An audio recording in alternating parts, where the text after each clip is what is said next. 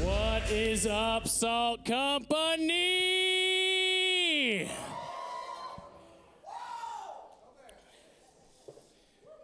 Everybody, this is the last Salt Company of the year, and my last as your director.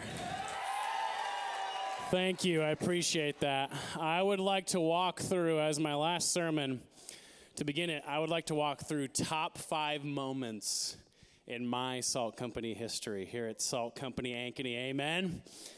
First one, throw that picture on the screen. The first was my very first leader retreat. Check that out. That's me in the back staring off into the sunset. It got really weird. I took on a, the persona of Drill Sergeant Dan. Basically, I was barking out orders. I tied up Rachel in the woods and made the leaders go get her. It got really weird. We'll just leave it at that. But one of the best parts of this picture is that almost every single student right here is part of one of our Salt Network church plants since this moment, which is crazy. and what's even cooler is Jonah right there dabbing with a water bottle. What a loser. Jonah, off to the left part of the picture, is going to be my salt director at my church plant. A lot of nostalgia. That retreat was incredible. Um, the next one, show the next pic. That is our first fall retreat. Oh! QB Doobie looking fine. And Rainier over there, and Jonah, and just some other people. That was one of the greatest fall retreats ever because one hour in, somebody tragically obliterated their leg and broke it, which is great. And then the next day, I believe, Q almost died. So that was great. It's not a fall retreat unless somebody almost dies. Can I get an amen? And I watched Rachel be savage and destroy Q. It was one of my favorite moments of all time. Uh, where is Q, by the way? Oh, right in front of me. Classic.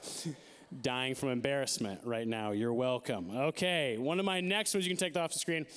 One of the most spiritually formational memories that I have was after SALT one day, there was a student who had suffered from just a lot of depression and a lot of anxiety. He's actually here tonight and I, th- I, believe it was two or three years ago.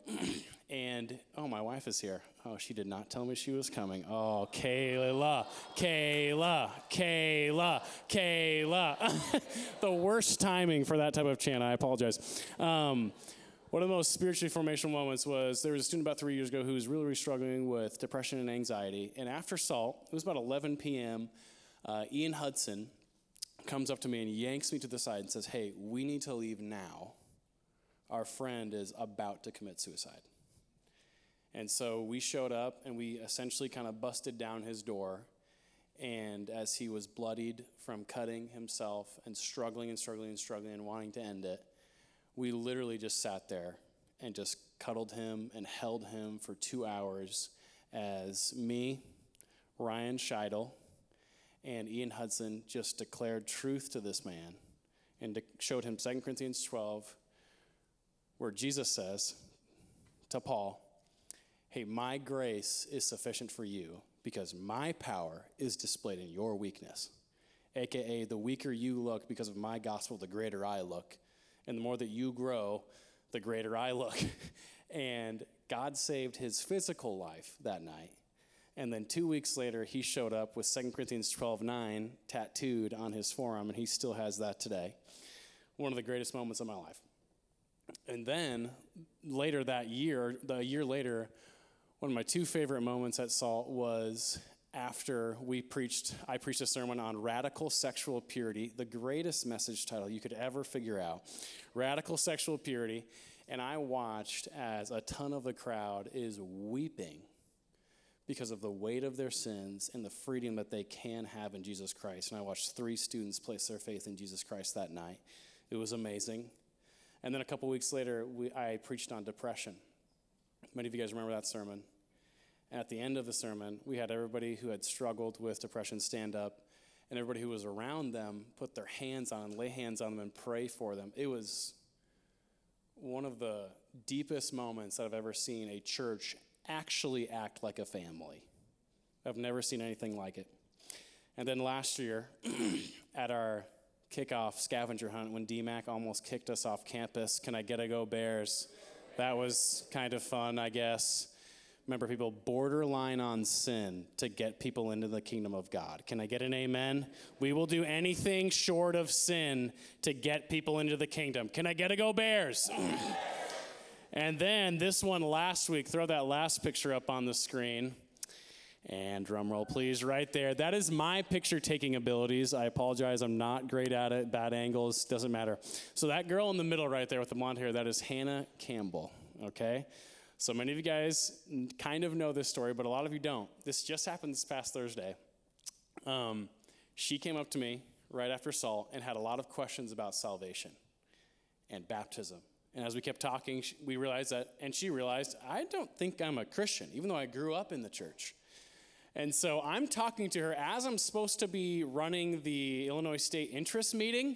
And I'm like, oh no, I am horribly late to this meeting that I am the one running. This is not good. so I, I'm like, Hannah, can you hold on one second? And so I run back to the meeting. They boo me because I'm like 20 minutes late, classic. And I walk in, and I'm like, hey, hey, hey guys, Hannah is about to place her faith in Jesus. I just know it, but I need you guys to pray.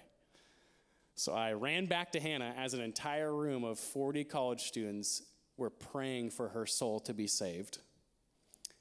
I run back, witness to her a little bit. She doesn't get saved in that moment, and I was like, Hannah, oh, I can't believe I'm doing this.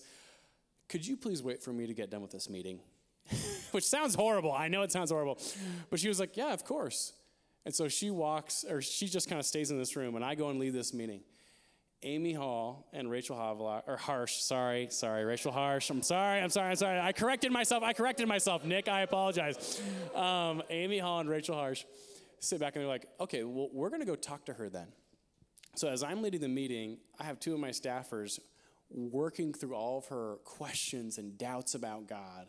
And then I show up, and then at 12:30 at night, in the morning, whatever that is, she finally sits back and bows the knee and places her faith in Jesus Christ. It was incredible. Amazing. I had never been part of, I've never experienced something. I, have I've led some souls to Jesus, but I've never been part of a moment where an entire room, an entire group of people are praying for one single soul. And then two other Christians alongside me are just telling her Jesus, speaking truth into her, and her actually placing her faith in Jesus. I've, I've never been a part of that. It was incredible. There are so many moments I, I could have listed that have left me in awe of Jesus Christ, but shoot. I didn't think the crying would start this early. Crap. um,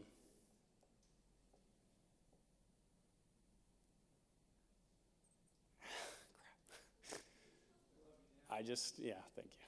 Um, I just want to say thank you for letting me be your pastor. It's, uh,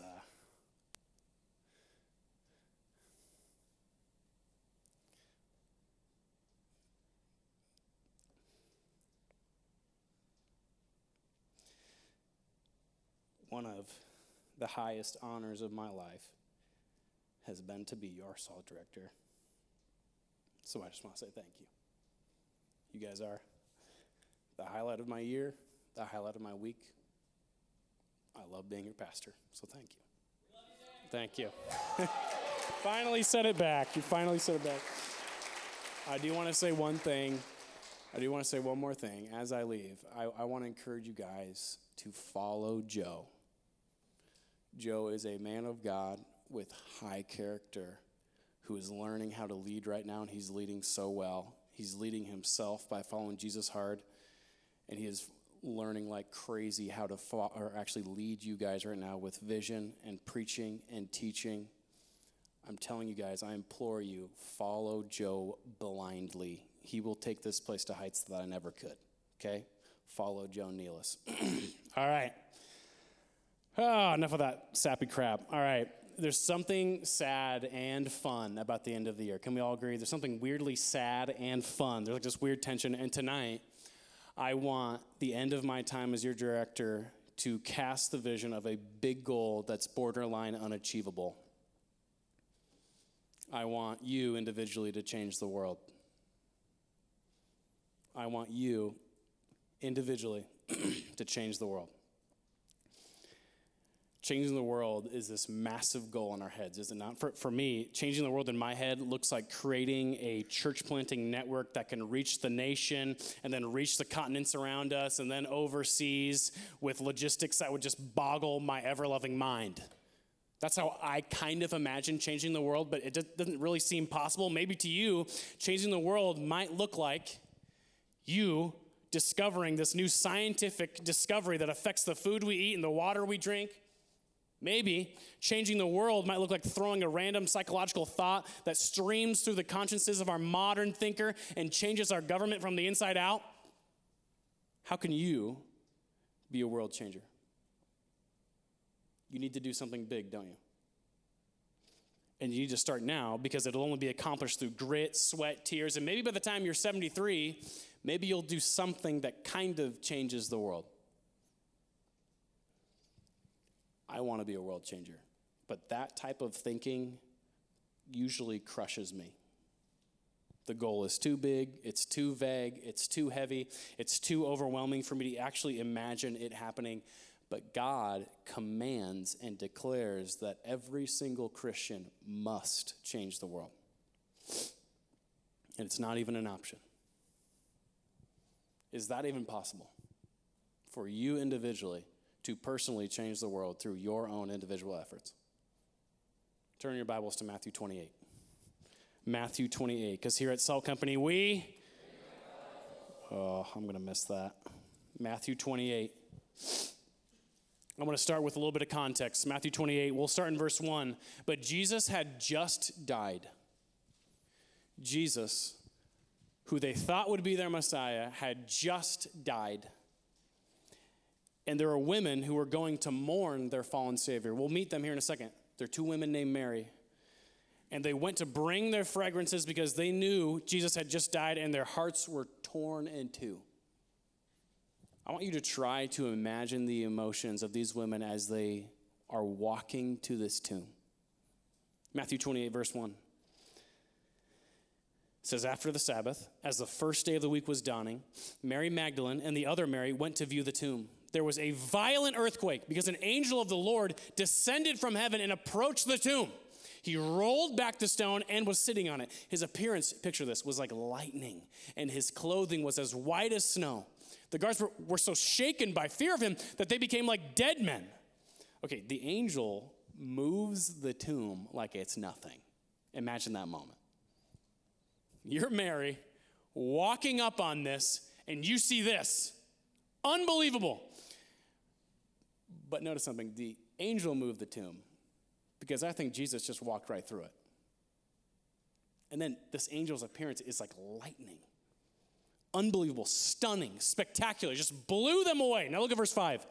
The angel told the women, Hey, don't be afraid. Well, I would. Uh, don't be afraid because I know you are looking for Jesus who was crucified. Oh, one of the best four words in all the Bible. He is not here. Amen. Verse 6 He is not here, for he has risen, just as he said. Come and see the place where he lay. The angel essentially says, I, I know who you're looking for Jesus, who died and was brutally murdered on the cross before your eyes, and because of your sin, he is not here. Look for yourself. He's not here. Then look at verse 7. Then go, angel still talking, quickly and tell his disciples, He has risen from the dead, and indeed he is going ahead of you to Galilee. You will see him there. Listen, I have told you. He says, See and go. See and go. The angel says, Check it out, but don't linger. It's time for action. Run and tell the good news. Oh, w- women, this is amazing. Women were the ones to tell the news. One of the greatest things about the resurrection narrative is that women carry the message. It was completely inappropriate for a woman in that age to be the carrier of such an important method, me- message, let alone an earth shattering message. But I heard a pastor say this the other day. He said, Sometimes you got to break the protocol of the day because Jesus was looking for somebody to walk into a room full of men and tear the roof off of human history and give them hope. Amen? Sometimes you got to break the protocol. And then Jesus meets them. Look at verse 8. So, departing quickly from the tomb with fear and great joy, you can only imagine, they ran to tell his disciples the news. And just then, Jesus met them and said, Greetings! What's up? Imagine that moment. They're sprinting, probably just bewildered, not even understanding really what just happened, but apparently they have to go tell somebody. And all of a sudden, Jesus out of nowhere meets them and says, Hello, greetings. Look what happens. They came up, took hold of his feet, and worshiped him. Then Jesus told them, Do not be afraid. Go and tell my brothers to leave for Galilee, and they will see me there. If the empty tomb didn't get their hearts beating, seeing Jesus made their hearts melt. Did you see that? They fell at his feet and worshiped Jesus. Worshiped him. And they were the first to worship the resurrected Jesus. Oh, to be those women. And look at Jesus' words in verse 10. Don't be afraid. Go and tell my brothers to leave for Galilee, and they will see me there. But you notice, no one has changed the world yet. Something crazy just happened, but nobody's really actually changed the world yet. What does Jesus say next? Because after he rose from the grave, he's got their attention. Amen? Look at verse 16. The 11 disciples traveled to Galilee, to the mountain where Jesus had directed them.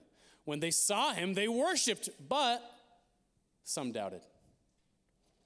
In verse 16, when it says the 11 disciples, this doesn't necessarily mean that there were only 11 people there. In 1 Corinthians 15, it says that there were over 500 people who saw the resurrected Jesus, and most of his followers were in Galilee. So this could have been the moment where Jesus is with over 500 people. And he's saying this great message before he leaves the earth. What does he say? Look at verse 18. Jesus came near and said to them, said to this crowd, All authority has been given to me in heaven and on earth. Pause. Jesus now has authority. Jesus' humiliation on the cross is done. Now his exaltation is here. He is ruler of all. Now he must be listened to. So what does he say? Look at verse 18. Jesus came near and said, All authority has been given to me in heaven, on, in heaven and on earth. Go, therefore, and make disciples of all nations, baptizing them in the name of the Father and of the Son and of the Spirit, teaching them to observe everything I have commanded you. And remember, I'm with you always to the end of the age. Jesus just changed the spiritual and physical world by performing the most scientifically impossible miracle by raising from the dead. So, how does Jesus command his followers to change the world? Look at 18 again. Jesus came near and said to them, All authority has been given to me in heaven and on earth. I want you to pay attention to all the commands. Go, therefore, and make disciples of all nations, baptizing them in the name of the Father and of the Son and of the Holy Spirit, teaching them to observe everything that I have commanded. Guys, world changers act, plain and simple. World changers act. They go and do things. World changers aren't couch potatoes, they're Christ exalters. World changers aren't consumed by social media, they're consumed by their Messiah. World changers are people of action. You want to know how Jesus says you can change the world? Jesus gives us four ways that you personally can change the world around you. Point number one world changers make disciples. World changers make disciples. Look at verse 19. Look at it with me. It says, Go therefore and make disciples. Have you guys ever made something with your bare hands? No one. Wow. Have you guys ever made something with your bare hands? Over the past couple years, I have made, believe it or not, I know I'm rugged, manly. You imagine that I'm just making things all the time. I, I have. You know, I've met your expectations of me. I've made a coffee table that Kayla made me throw away, so that's great. Um, I also made a shoebox that is still in our house. Thank you very much. And the other day, I made a bench for our table. And if it makes it into the kitchen, I know that Kayla actually approves of it, so it's actually pretty good. I made it with my own bare hands. I made it. But I used the material that God created. That phrase in verse 19, look at it again. Go therefore and make disciples. There seems to be a combination of God's power and your intentional effort to go and make disciples. You don't just show up and hope the magic happens, you speak up and watch a miracle happen. Making a disciple includes two things you leading them to faith in the one and only Jesus Christ, and check this you teach them how to follow Jesus by following you as you follow Jesus. I'm gonna say that again. You teach them how to follow Jesus by following you as you follow Jesus. Sounds a little bit confusing. It's simple. Discipleship is a lifelong process of you showing someone how to follow Jesus. It is simple. Just the other day, my wife Kayla and I were on a walk, and it was one of the cutest things in the world. As she's walking, I kind of like look, and she looks too, and we notice Annabelle, our daughter, is right behind her and she is like right hot on Kayla's heels, like following every step that she's doing. So Kayla's like, oh, okay, let's see how far we can take this. So she, she starts to kind of like veer into the grass and then veer over here into the grass. And Annabelle's like right behind her. Like, it's one of the cutest things in the world. I absolutely loved it. We were dying laughing. Here's the thing discipleship is just like this one of you is older, one of you is more mature in your faith, and the one who is younger needs to be shown what to do and where to go, and they follow in the more mature one's footsteps. This is the first step in changing the world around you. The first step. Are you changing the world this way? Are you discipling someone right now?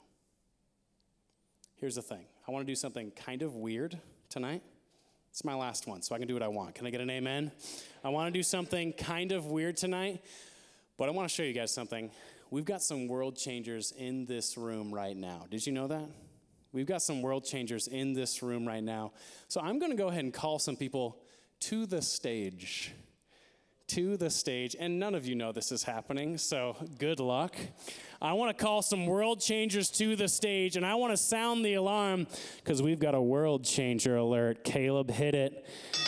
Jordan Edmondson, Regina Mwindi, Eli Christensen, and Quentin Miller, get up here right now. All of you get up here right now. Jordan is so excited for this. Eli is totally not all these people who are walking up here are people who I have watched over either this year or years, watched all of you. Stand over on this side so it's easier for me to look at all of you. Thank you. I've watched you guys go and make disciples, an intentional effort with reliance on God's word and your ambition and your action. Jordan, I've watched you intentionally go and witness to people like crazy, including your family, even. Your family doesn't know Jesus, you have gotten after it. You even led your sister to Jesus and you've discipled Devin Metzger, Hannah Alford, Angelique, and Lily Roble. Almost all of them are in this room right now, going and making disciples and changing the world. With, uh, with Regina, I've watched you actually disciple Rachel Ryan, who this man is extremely thankful for your intentional efforts. and I've watched you get after it with evangelizing people around you. And with you, one of the things that just amazes me is you are so intentional with at your work and in your church with going around and planting seeds of the gospel, no matter if they make a decision or not. You are engaging the lost left and right and discipling Kale Lever and many other men that go here. And with you, Q, I wrote down all the people. You've led a lot of people to Jesus, and you couldn't even remember all the people, which was cracking me up. I lo- that's when you know you've led a lot of people to Jesus. You've led Spencer Lee, Kenna Little, Cole Goffner, and a couple others to Christ. And right now, currently, you're discipling Mitch Hins. Right here in front of you are world changers, and I don't even know if they know it. They are changing the world. And these world changers, I honestly think we're, you guys have had your moments where you're a little bit like Moses. where God comes to you in the burning bush, right? And he says, Hey, you need to go and declare this message to people that are enslaved in their sin. And you've had your Moses moments where you're like, ah, but I, I'm, I, don't, I don't talk good. I don't know if I can actually do this. You start to lose your confidence. But here's what I think God told Moses and what he's telling you. He's saying, I didn't ask you if you could, I asked you if you would. And you guys have. Give them a round of applause, people. You guys can go ahead and sit down. World changers, world changers look just like you. World changers take small steps to radically change the world. Discipleship has a process, though, and that's where the next two commands come into place. How else does Jesus command his followers to change the world? Look at verse 19. Look at verse 19. Go, therefore, and make disciples of all nations, baptizing them in the name of the Father and of the Son and of the Holy Spirit. Point number two world changers baptize. World changers baptize. In order to follow Jesus, you need to obey his commands, and one of his biggest commands is to be baptized. Guys, baptism is an outward expression of an inward change. Baptism is simple, it is an outward expression of what has inwardly happened inside your heart. Once God identifies you as his child, you then need to publicly identify him as your father. I heard a pastor once say this Baptism is the first step as a Christian. You guys catch that? Baptism is the first step as a Christian. You get saved, and the first thing you should do as quickly as possible is get baptized. Have you obeyed Jesus in this way, or are you putting off obedience? Because world changers show the world that they've been changed. And world changers not only get baptized themselves, but also make disciples enough that they in turn start doing the dunking. One of my favorite things in the world. And we've got some world changers in this room right now. Ho, ho, ho, ho, ho, ho, ho. You guys ready? Are you ready? We've got some world changers in this room right now. We need to sound the alarm, Caleb Ekstrand. Riley Reischauer to the stage. Kayla Jones to the stage. And Rainier Manuel, get on up here. Give them a round of applause. Stand on this side of me once again so that I can see you. Here's, okay, we're good on that. Yeah, we're good. Okay, thank you. Here's what's amazing every single one of these people up here have not only been baptized themselves, but they have intentionally gone and discipled people, made disciples enough to lead them to Jesus and therefore baptize them. I'm going to start with Riley. Riley, you have baptized Katie Bickle, the girl standing to your right, Kayla Jones, which is actually amazing to see, Sarah Simons, Shamari Little, and Sydney Thiel. And Kayla, you've baptized Mercedes Macias and Kayla Followell. And Rainier, you're like a professional baptizer. You've baptized Mitch Hens, Quentin Miller, Ty Erickson, and Chris Hartley. I've watched all of you throughout this, for all of you, it's been years now Never leave this moment of grace where you've understood what Jesus did for you and you've gone and declared the gospel to so many people over a long period of time to the point where when we are offering baptisms, you run to them and say, This is how you follow Jesus. And you have been part of people's lives, watching them radically obey Jesus over and over and over again. And I could not be more overjoyed to watch all three of you consistently change your world right now. Give them a round of applause, people. round of applause. world changers, world changers look like you, and they are taking small steps to radically change the world. Point number three look at verse 20. Verse 20. Look at this. Teaching them.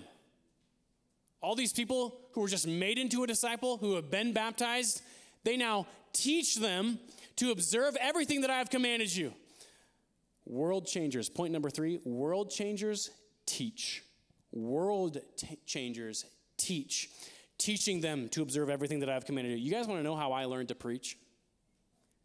You guys want to know how I learned to preach? Thank you for responding to me. I appreciate that. This is what I did I essentially went to college. My professors and my peers told me what to read. I went and read it. I tried to understand the text. I tried to put together my outline. It was crap. So my professors and my peers helped me put together an outline. And then I put, de- put together the rest of the sermon. And then, this is just the worst, cringiest thing in the world. I would get up in front of 12 to 20 of my peers and two professors who know so much more about Jesus than me. And I would get up and I would preach probably the most trash sermon you've ever heard. And then I would sit down on the most uncomfortable seat you've ever sat on, which is what we call the hot seat. And I would get destroyed in front of all of them and encouraged. You guys notice what just happened right there? I was told what to read. I read it. I was shown the Bible and figured out what the main point was. Then I went and lived it out in a circle of accountability. Jesus shows that part of discipleship, part of following Jesus, is being taught how to love and follow him by looking at his word. This is done through reading the Bible, teaching the Bible, figuring out yourself, and talking about it and living in accountability. Christian in the room, are you teaching someone God's word? And I mean quite literally sitting down, looking at the Bible, and saying, I don't know what it says. What do you think it says? What does that word mean? It is literally that simple. One of the most common things I hear from new Christians, and honestly, a lot of older Christians, is I want to follow Jesus this way, and I want to read the Bible. I just don't know where to start. Is that you? Is that you right now? I want to encourage you in two ways. The simplest way to read the Bible is to grab a buddy and read a proverb a day. That's where I would start. When I was 19, fresh off of drug addiction, the way that I ran to Jesus was I followed what my dad told me to do. And I read a proverb a day. That's a book in the Old Testament. It's full of wisdom sayings that teach you how to live a wise life in accordance with God's commands. And I watched God melt my heart to His. Proverb a day. There's 31, pro- 31 chapters in Proverbs. How many days are in the month? 30, 31. Don't say 28. I knew somebody was going to say that. Doesn't matter. You, this still has 28 chapters. You could still do February. A proverb a day. And for many of the rest of you, I would encourage you there's an app called Read Scripture. It has incredible, incredible scripture reading plans that actually have videos that explain the books and actually have a partner to do it with, to read it with, so that you can actually live in accountability. It is that easy. For those of you Christians who are mature in your faith, you need to teach new Christians how to read God's word and watch them blossom into the lover of God that they're designed to be. And it only happens when they're discipled. When you teach them how to follow Jesus by following you as you follow Jesus. And what do you know? We've got some world changers in this room tonight. Can I get an amen? Some world changers. Jaden Sardu, Maddie Buys in the front row, Eric Enrique Bravo Cardona, and Mitchell Schilling. Get on up here. Get on up here. Jaden, let's see some hustle, okay? Sprint or fast walk, either one works. We've got some world changers in this room right now. These two men and these two women. I want to start with you, Jaden. Some of the things you guys might not know is Jaden last year taught a section of Gospel 101. And we don't just give that away to anybody. In fact, she is the only student that we've given that to. And it's because she passionately loves God's word. And she helped me essentially preach an evangelism talk last year as well. She knows God's word and she knows how to dig deep and therefore live it out. Still, I know she can go and teach it. That's Jaden, and she does it repeatedly with her girls. Maddie Buys, you're next. I've watched you. As you see, she's like, oh, don't talk about me. Let's move on. Move on. Mitch. Uh, no, no, no, no. Here's what I love about Maddie is Maddie is not the one who's going to be shouting from the rooftops all the things that she's doing. But what you need to know is that she is a secret weapon for the kingdom of God she has been running to her girls, specifically with Macy, reading God's word, not knowing where to go with it, and then eventually they figure it out, and God is doing a miraculous thing in both of their lives. Anytime you see Maddie, call her secret weapon from now on, okay? And now, Eric, one of my favorite things is watching you grow and mature as a man and watching you get up on stage at all these chapels and literally preaching God's word, declaring God's truth to people to the point where two or three weeks ago, when you got done preaching, a girl came up and said that, that the word that you gave her from God's word changed her life. That's what teaching God's word does. That's what preaching the gospel does. Inevitably, God's truth then becomes your truth, and then the world is changed. Amen? And I've watched Mitch Schilling this man has such a passion for God's word that he knows how to dissect a passage in a wise way that most college students don't have for, their, for your guys' age. And I watch him do it with Cameron Sharp as both of them put together their theological brains and uh, try to wrap their mind around the mind of God. These people are changing the world by simply, and I mean simply, reading God's word and just talking about it. These are world changers up here. Thank you. World changers. World changers look like you. World changers take small steps to radically change the world around them, and this type of ambition and action literally changes the world. But how else does Jesus command his followers to change the world? You might have missed it. It was before all the other commands. Look at verse 7. Angel is talking. He says, Then Go quickly and tell his disciples. Look at verse 10. Jesus is talking. Jesus told them, do, do not be afraid. Go and tell my brothers to leave for Galilee. Then look at verse 19.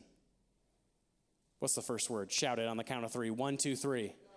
Go, therefore, and make disciples of all nations, baptizing them in the name of the Father and of the Son and of the Holy Spirit, teaching them to observe everything I have commanded you.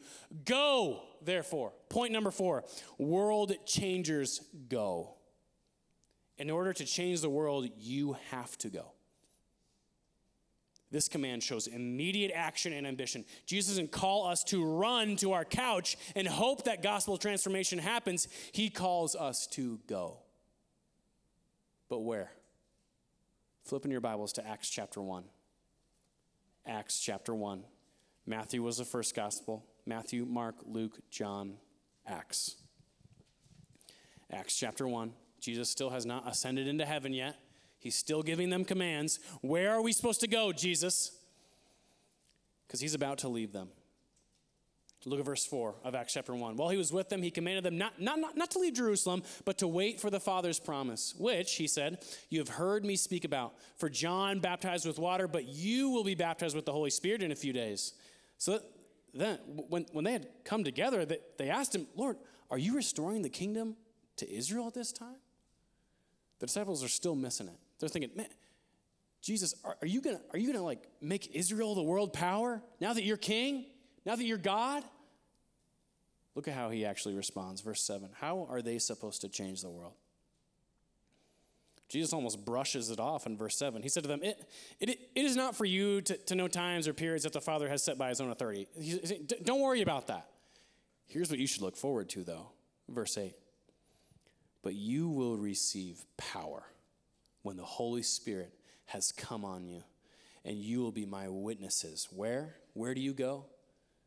In Jerusalem, in all Judea and Samaria, and to the end of the earth. Jesus tells them to go. In Matthew 28, he tells them to go and make disciples of all nations and then in Acts, he says he's sending them by the power of his Spirit to Jerusalem, Judea, Samaria, and to the ends of the earth. And with these words, Jesus is saying two powerful truths. Number one, the gospel isn't exclusive, it's for all people. Amen? And also, it can't be contained. This type of news cannot be contained. And we've got some world changers in this room tonight that are gospel goers. Gospel goers. Sound it. Sound it, Caleb. Ian Hudson, Taylor Goffner, and you, Caleb Ekstrand. Get on up here. Come on. Cheer, cheer them on, people. Sprint on up here. I first off have to celebrate. Can I say this on stage, Taylor? Is it okay if I say it on stage? Show them what your left hand beholdeth. Oh, snap. Oh, snap. Caleb is about to wife her up. Everyone say, Who did it? It's a miracle. Everyone knows that.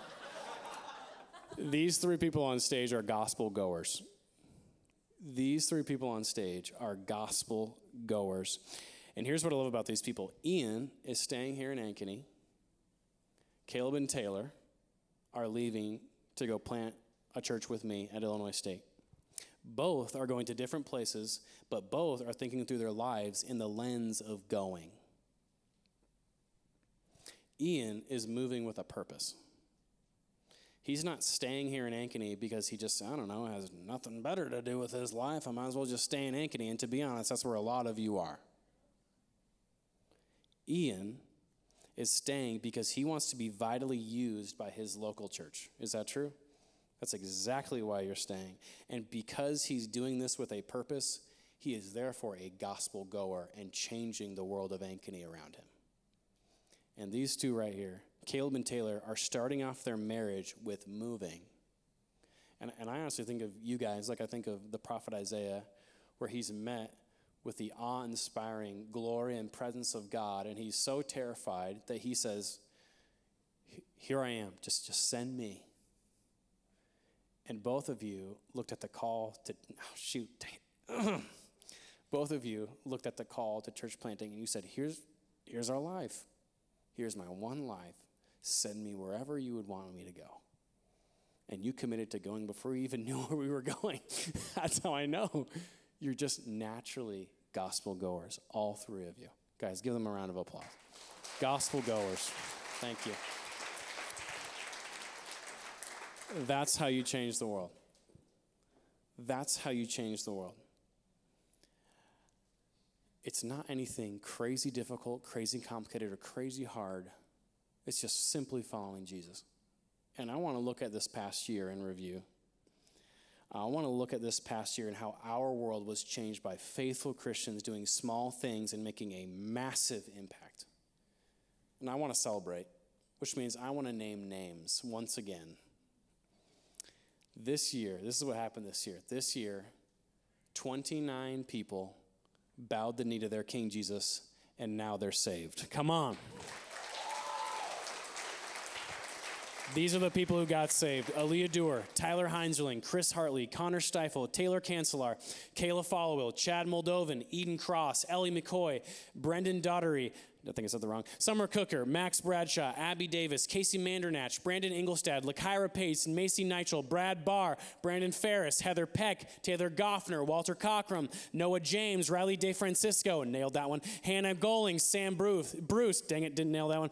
Caleb Goffner, Faith Suter, and Hannah Campbell. Those are the people who are now going to heaven because of your efforts. And these people came to know Jesus because they had friends who were bold enough and cared enough to tell them about a man, Jesus, who could change their life and alter the trajectory of their soul for eternity. Gospel goers. We also had 19 people radically follow Jesus through baptism. Amazing. Come on. Their names Alec Rettenmeyer, Kelly Seeloff, Chris Hartley, Connor Steifel, Libby Wilkin, Brianna Clarkson, Kayla Followill, Summer Cooker, Eden Cross, Max Bradshaw. Notice how a lot of these names are the same ones who got saved? I absolutely love that. Abby Davis, Mitchell Hins, Chad Moldovan, Suzanne Kerr, Taylor Goffner, Adrian Paramo, Tanner Kuehl, Hannah Gollings, and Tyler Heinzerling. Guys, amen. These are world changers who showed the world that they've been changed. And these people changed their world by getting baptized. Another amazing stat is 30 some people went to Gospel 101. These are people who have taken it, and dozens of the previous salvations have happened because Christians were taught to know the gospel and preach the gospel to those around them. And not to mention, the countless conversations that all of you guys are having in your connection groups that are leading to gospel change that there is no stat for. Only God knows. And not to even mention the spring retreat, where 60 some of you sat back and you said, Oh, a retreat where we go to a camp and learn about spiritual disciplines and reading the Bible? Sign me up, says no college student ever, except this room. You guys sat back and you said, I would love nothing more than to understand how to read God's word and understand it and radically follow Jesus. Changing the world categorically. And then there's our student leaders who serve this year Brianna Wong, Emily Anderson, Jordan Edmondson, Josie Carter, Kayla Jones, Madeline Buys, Reagan Little, Regina Muindi, Sheridan Friedrichsen, Sydney Burns, Caleb Ekstrand, Christian Duran, Daniel Lonsbro, Eli Christensen, Eric Bravo, Ian Hudson, Ian Muindi, Jake Smithson, Jevin Career, Josiah Helstern, Logan Jackson, Lucas Lockhart, Mitch Schilling, Nick Warsham, Quentin Miller, Rainier Manuel, Walker Cooper, Michael Kriegel, Dylan Hawley, Maggie Reno, Shayla Glasgow, McKenna Wallace, Brianna Budd, Kelly Seeloff, Jenna Steffen, and Keaton Wallace all led this whole student body this year. Give them a round of applause. They have bore your burdens. They have brought energy to your life. They spoke Jesus into your life, and they've showed you how to follow Jesus. Words cannot even describe the thankfulness I have for every single one of you student leaders and how you have served. You've changed our world simply because of your faithfulness to serve our King and fulfill every single one of these commands. I can't thank you enough for how much effort you've put forward. You want to know the one person who has changed my world the most? It's my dad. You want to know how he did it? Growing up, every single day at 6 a.m., he would get up and read his Bible. And I would walk up and see him sitting in his chair reading his Bible. He preached the gospel to me seven days a week, a hundred different ways, to the point where I got saved because of his gospel message. And then he baptized me. He changed my world by being consistent in the small things. He showed me how to look like Jesus. He did little things over a long period of time to show me Jesus so that I would have no other option and no greater joy than to follow the one who laid his life down for me. For everyone in this room, how are you going to change the world? And maybe you're here, you just need your world shattered and changed by repentance in Jesus Christ. Maybe you've been wondering how you can find joy, how you can be in a room where people are actually living and seeking their life out for a purpose. It's only because they know the one who gave his life for them, but as you saw in Matthew, victoriously rose and gave them this gift of salvation. That joy, that hope, and that purpose is only found by placing your faith in the God of the universe, the King of kings, Lord of lords, the Alpha and the Omega, Jesus Christ, our Messiah. Amen.